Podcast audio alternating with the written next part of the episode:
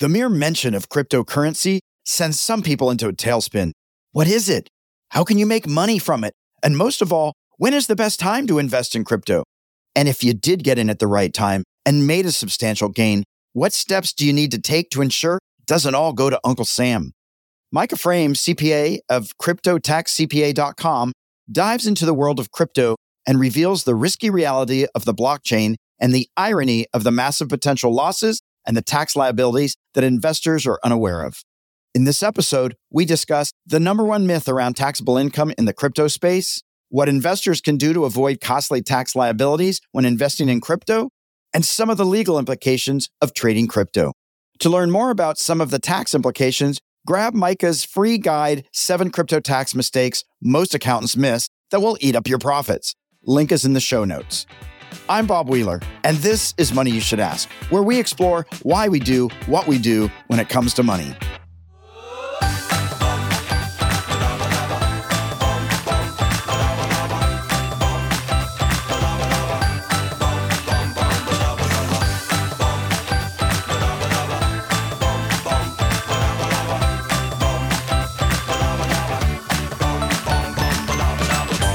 Micah Fraim, CPA, is a crypto tax accountant who has been practicing for 10 years.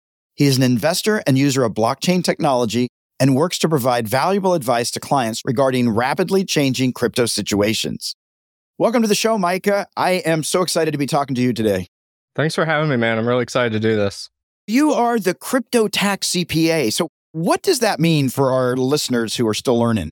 Mostly just that I not only have a tax expertise in crypto, but I think the thing that a lot of the CPAs who get in this space miss is that they're not actual crypto investors or enthusiasts. They kind of approach it from an academic standpoint where they're reading papers about it and the tax treatment, but they've never once actually engaged with the blockchain, which is fine. That's way better than most CPAs are doing, but there still ends up being a disconnect when you're not actually using the tech yourself.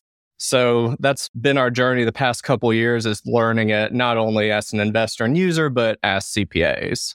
So I'm older. There's a lot of people out there, younger people doing crypto. Crypto's only been around for a little bit. So a lot of folks are still saying, what's crypto? Yeah. Can you explain it like in basic kid terms, like for those of us that are, huh? Oh, I'm the worst. I don't go on these to talk about the tech side because even though I understand it better than most CPAs, I have a rudimentary understanding compared to true blockchain people. Yeah. But I mean, at its core, crypto and blockchain is decentralized processing computing. It's based on decentralization versus centralization. So, one of the examples I'll give, and the one that really just made crypto click for me, where I understood the use case of a project, is video games. Because back when I was younger, I loved video games and had the time and now you get old and your joy gets stolen from your life and you don't do it anymore. But I played a ton as a kid. And if you're playing an online game, it's being hosted on some AWS, some Amazon server farm somewhere. And that's what's powering the game. And that's what you're playing based off of. Well, there's this one project I thought was interesting that it's powered by node technology to where there's 20,000 nodes out there where people are running these programs on their computer and sort of crowdsourcing the computing for this online game to be played. Okay. That's just one example, but same thing can happen with payment processing, different things. Again, I'll let the people who are true tech experts speak to this, but there can be significant advantages to these things being decentralized, even just from a security standpoint. There are some big projects out there to where if you get someone who's attacking a centralized repository of information, that's how we end up with these Equifax leaks or Anthem or these different things. But if you have it towards decentralized, that breaks up the pockets and they're only able to get access to a smaller amount versus the whole thing. There's a million different potential use cases out there for it, but that's kind of the overarching crux of what's behind it. Okay. Now, crypto wasn't around when you were a kid. So, Mm-mm. did you have the vision this is what you wanted to do and you just had to wait for it to arrive? No. Yeah. or you were just like, no, I just want to be a CPA. Yeah, I just wanted to be a CPA, and we've been in practice now 10 ish years. What happened is after the first couple, we started working with online businesses or other growth centric businesses to where they had rapidly changing situation. Because I get bored really easily. So when we'd meet with clients, they had the same situation for 20 years and nothing was ever going to change. Right. I can't provide a lot of value then. So these online businesses are rapidly shifting, have these big peaks and valleys. And then when we got involved in crypto, we saw that sort of on steroids where it's so rapidly shifting. There's hardly any regulation, hardly any guidance. At least for me, where I've got this short attention span sometimes, it was kind of a perfect fit because you give advice one month and the next month it's outdated. Right. That's what really attracted me to it from the CPA side. Oh, well, that's good because then a month later you can go, Hey, I told you the truth back then. It changed. It's not my fault. you can always dodge a bullet because it was true in August.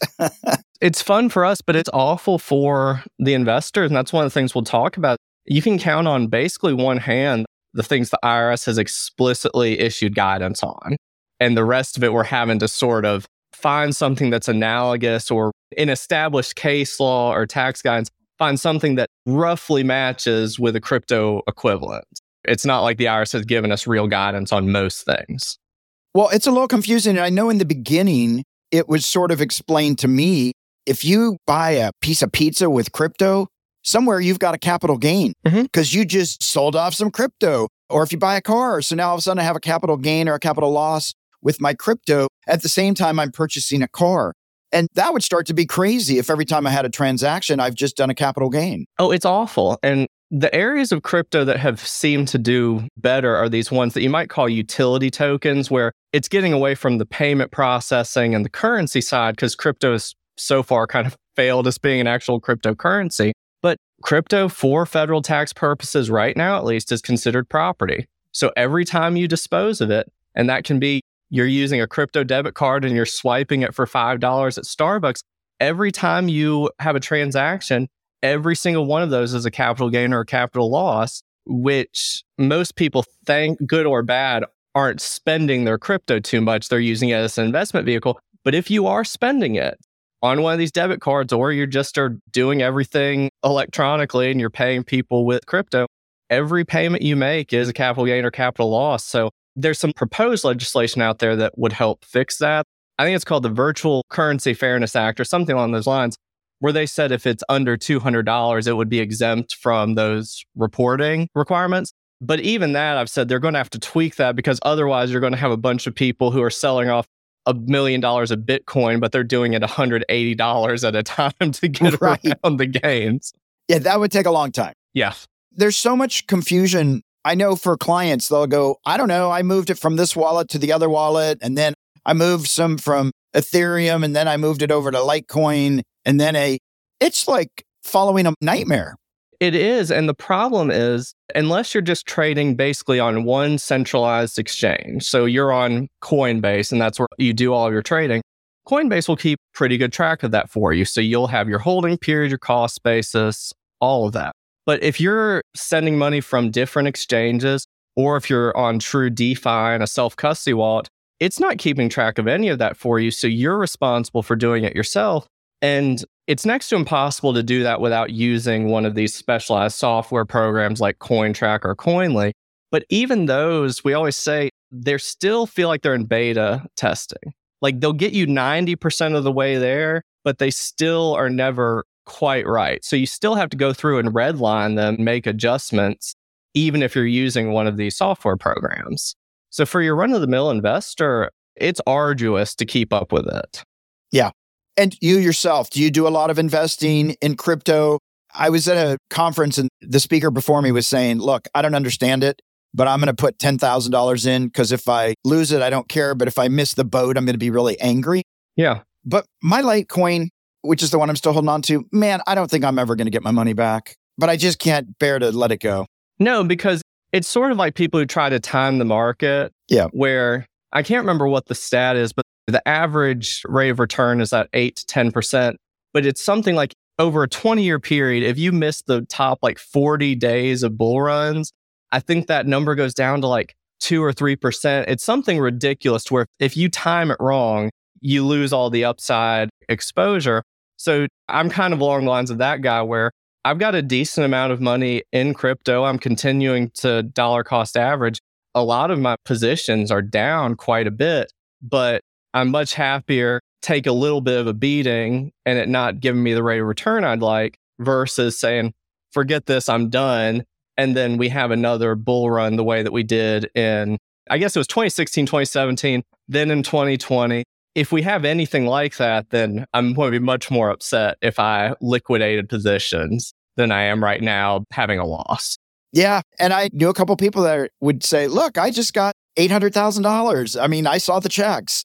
And, yeah. But I just know I'm not the guy. So I've got my little bits. I did my little thing so I don't miss the boat. Mm-hmm. But I am not like some of my clients that are investing heavily, but they also know a little bit more what they're doing and they're in it to win it. So, but even those people, and again, this is a big part of my practice at this point. People are geniuses until they're not.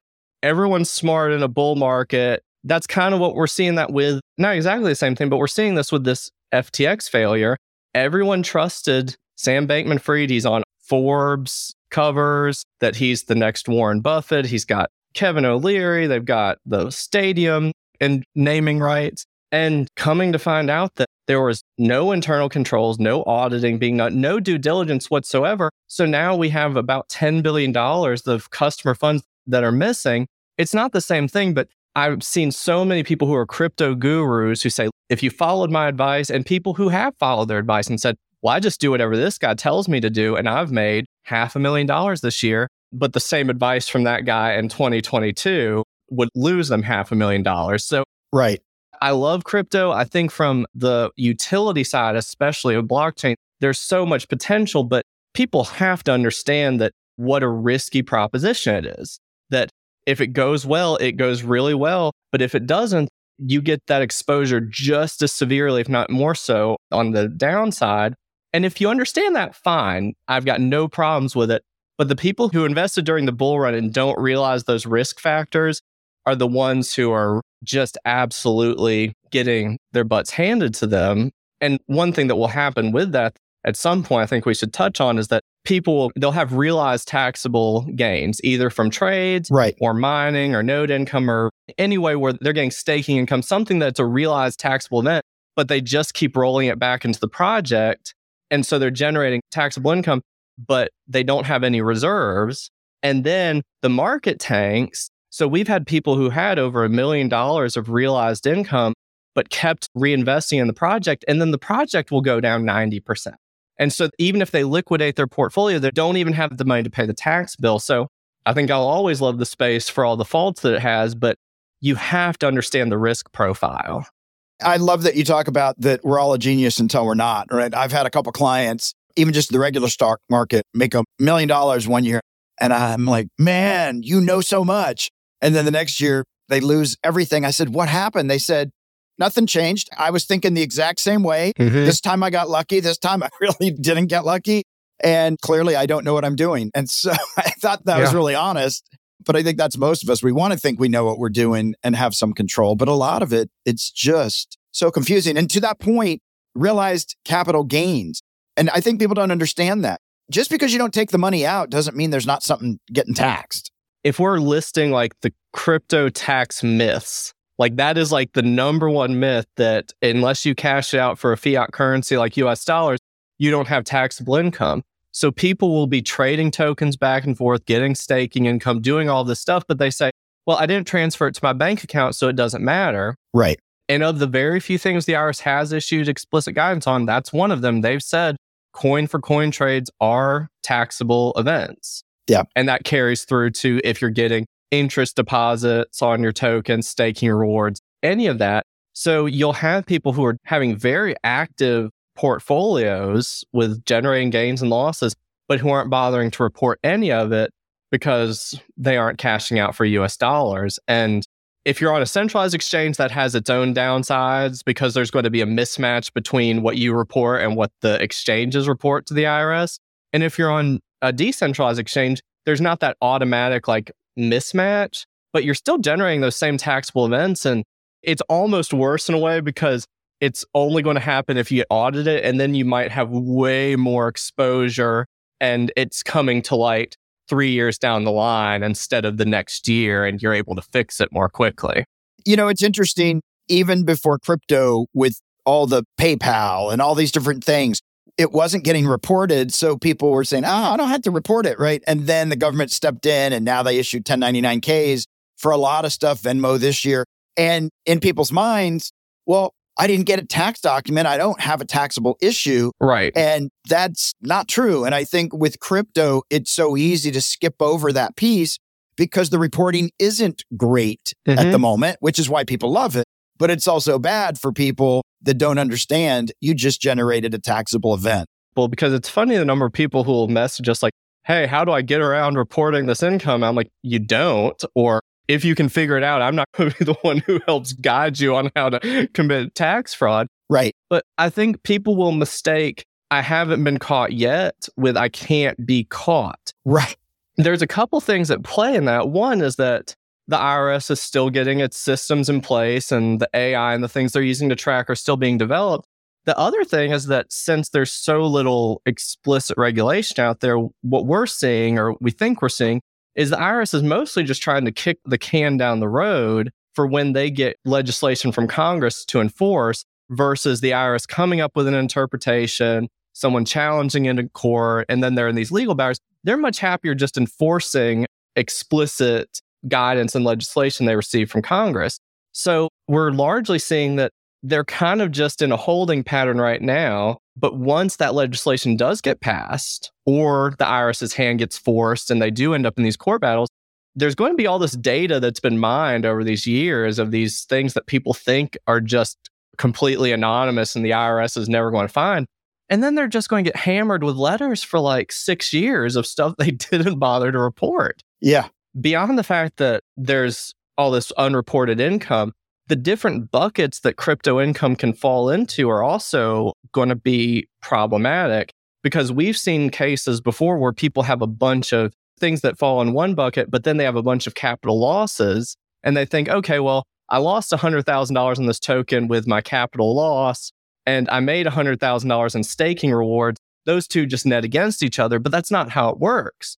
So you have people who make no money or lose money, but still end up with pretty significant tax bills. Some conversations we have with people are great because we're able to save them a bunch of money.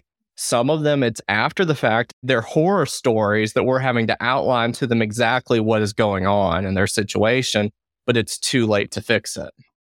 Yeah. And it's so important with this stuff, in my opinion, that you seek an expert when you've got all these multiple things going on. I was just talking to a client the other day, a new client. They made a lot of money and they're like, well, we made all this money, but if we do this charity thing and then if we do these other things on the real estate, like that's apples and oranges. These are separate buckets. What I basically said was you've got a plate with little dividers, you know, those dinner TV trays that's got corn and the meat. And yes, eventually it all ends up in your stomach, but you're eating just the corn. Mm-hmm. And you have to segregate and separate, isolate the different types of income because they don't all offset each other.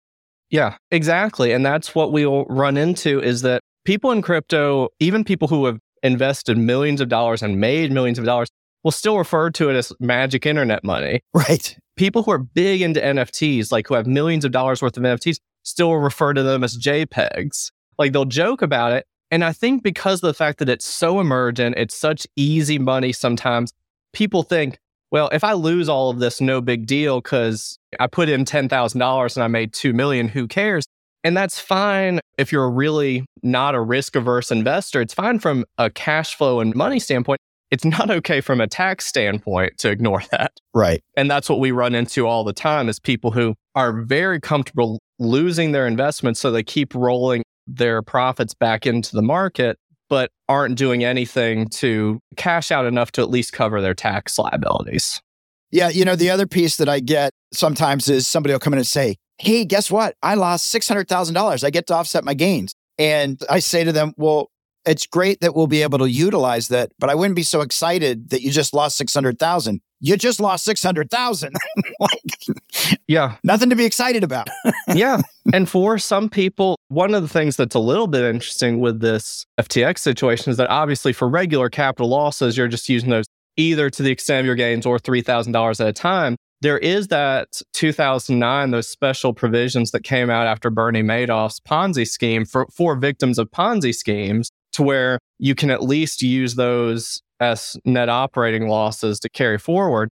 FTX may or may not qualify for that because the details keep coming out. It, it seems like it should, the more details that come out, but we're not completely sure. But one, to what you said, you just lost $600,000. So the tax deduction isn't making you whole. And very possibly, depending on exactly the particulars of how you lost it, you might not see the tax benefits of that for 10 or 20 years if it's just a regular capital loss.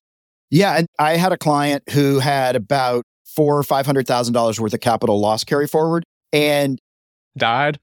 She actually did die just recently and didn't get to take it, which sort of sucked. Yeah.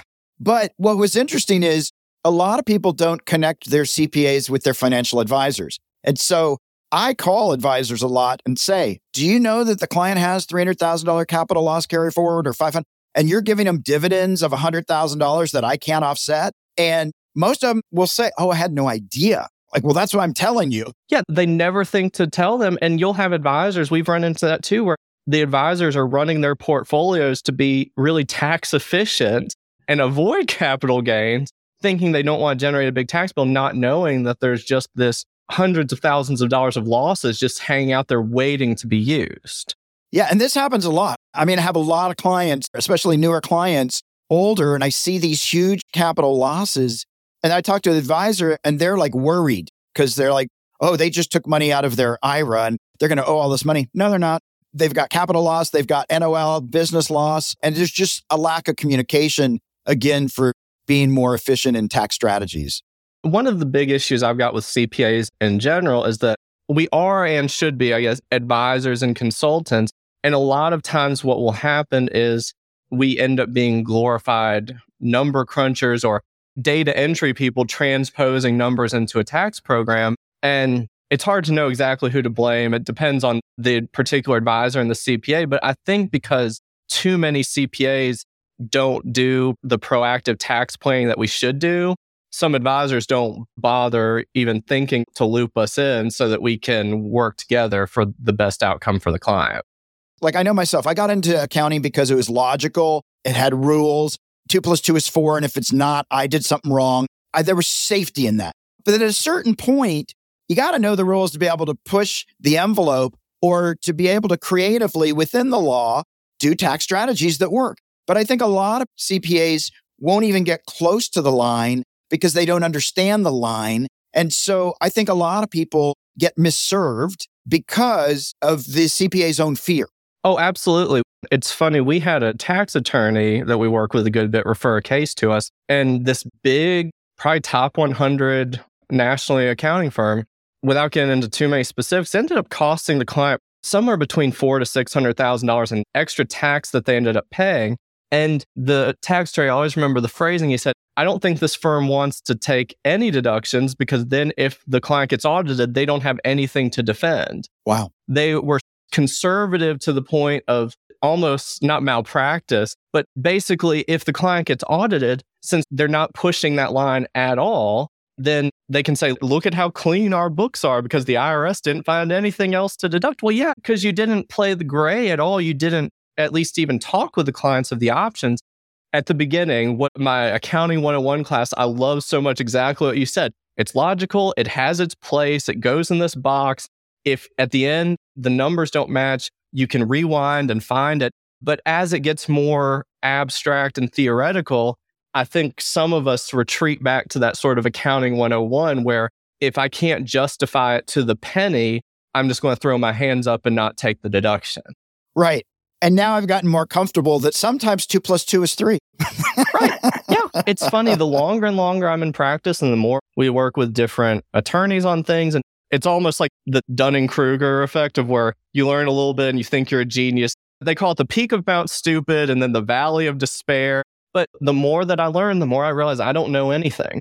Right. The more familiar you get and the more advanced strategies you learn, the more you realize that there's like 17 different ways to look at so many situations. And for some of us, I think that's exciting. For some of us, that is terrifying. And sometimes you go back and forth as to which person you are. Yeah, absolutely. And I think for me nowadays, having gotten into it, I do find that exciting. I love the challenge. I like a complex situation where, man, we just saved two or three hundred thousand bucks, or we've got some intercompany, or there's just things that I can do that somebody else either just didn't think about Mm-hmm. or was too afraid to say, wait a minute, I think you can do that. And then I've defended it with the IRS and they're like, yeah, that works. Yeah.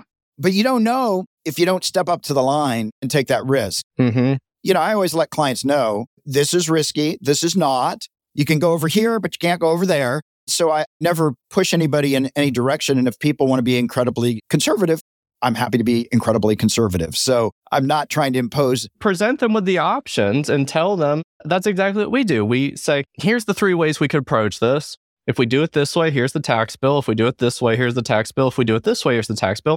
Understanding that the one that is more advantageous to you is inherently a riskier, more aggressive position. I think it's a reasonable position, but if you do get audited, there's a higher likelihood the IRS will disagree, and then that's going to hurt more if they disallow it. Yeah. But it's just probabilities, it's risk appetite. Same as investing to a certain extent is here's the reasonable range we can take and the different investments we can put you in. They've got their downsides and their upsides. I know with my clients, the big difference is we'll actually represent them in an audit. And I know some CPAs won't represent their clients. And I probably wouldn't go to a CPA Yeah. that wasn't willing to represent me in audit if they did the returns. Yeah. We did audit defense for probably the first five years. We did two things. What we ran into as much as anything is we only had clients get audited once every year or two. And because of our niches, our hourly rate kept going up and up because we got this expertise in areas that most CPAs won't handle with the crypto, the online business. My partner in the CPA firm is mostly litigation support, where he does business valuations and forensic accounting. And what we found was we're like, we'll do it for you if you really want us to do it, but it's going to be the exact same price as a tax attorney, and we'll probably do half as good of a job. Right.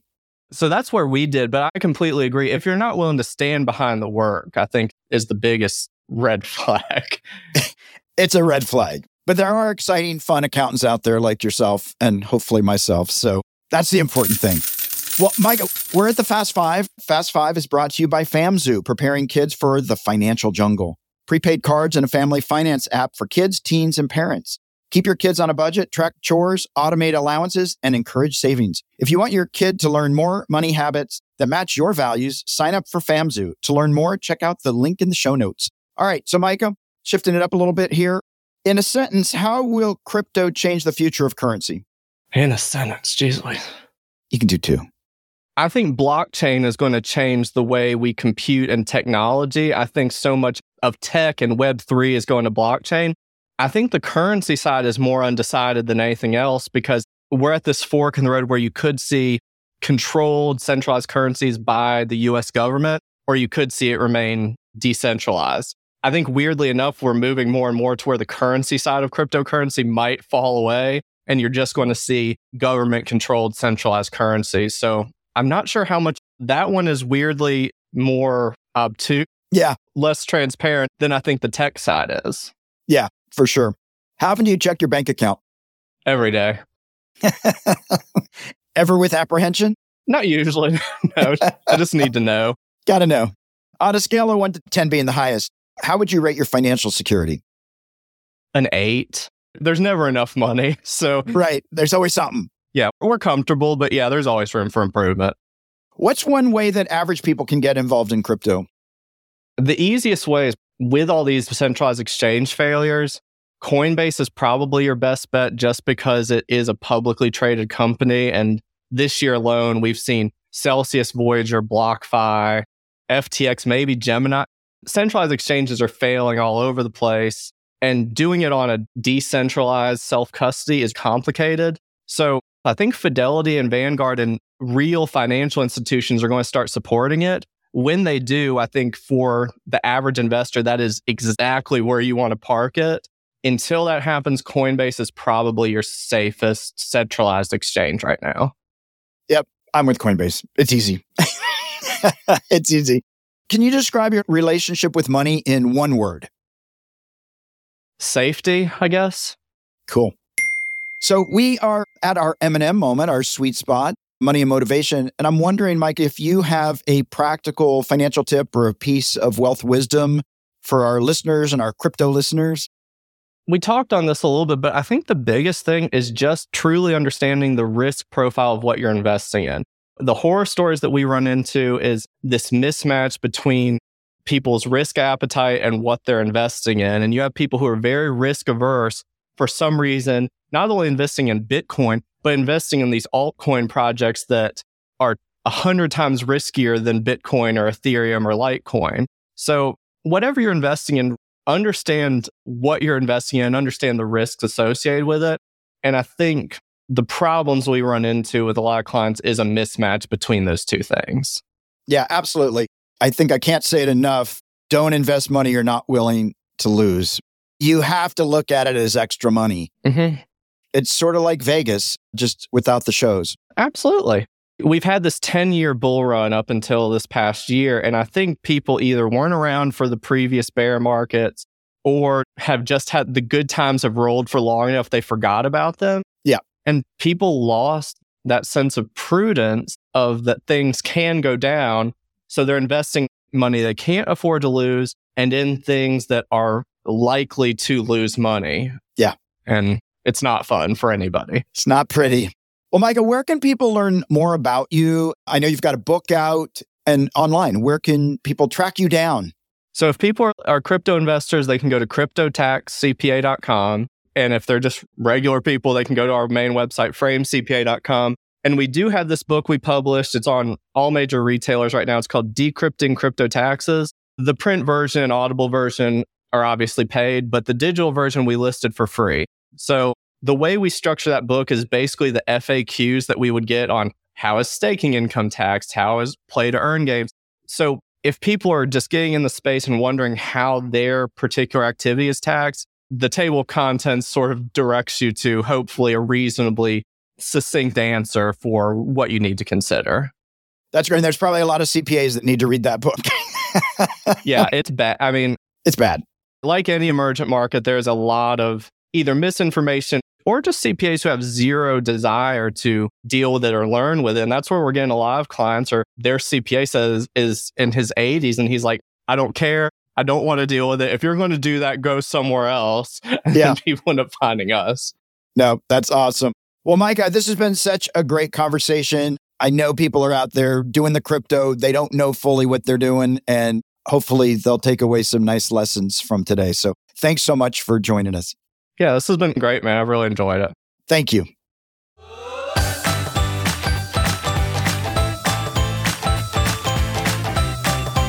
We hope you enjoyed this episode. Did you learn something new about your relationship to money today? Maybe you have a friend who has some financial blocks or beliefs that are holding them back. Please share this podcast so they too can get off the roller coaster ride of financial fears and journey towards financial freedom. To learn how to have a healthy relationship with money, visit themoneynerve.com. That's nerve, not nerd. We'll be back next week with another perspective on money and the emotions that bind us.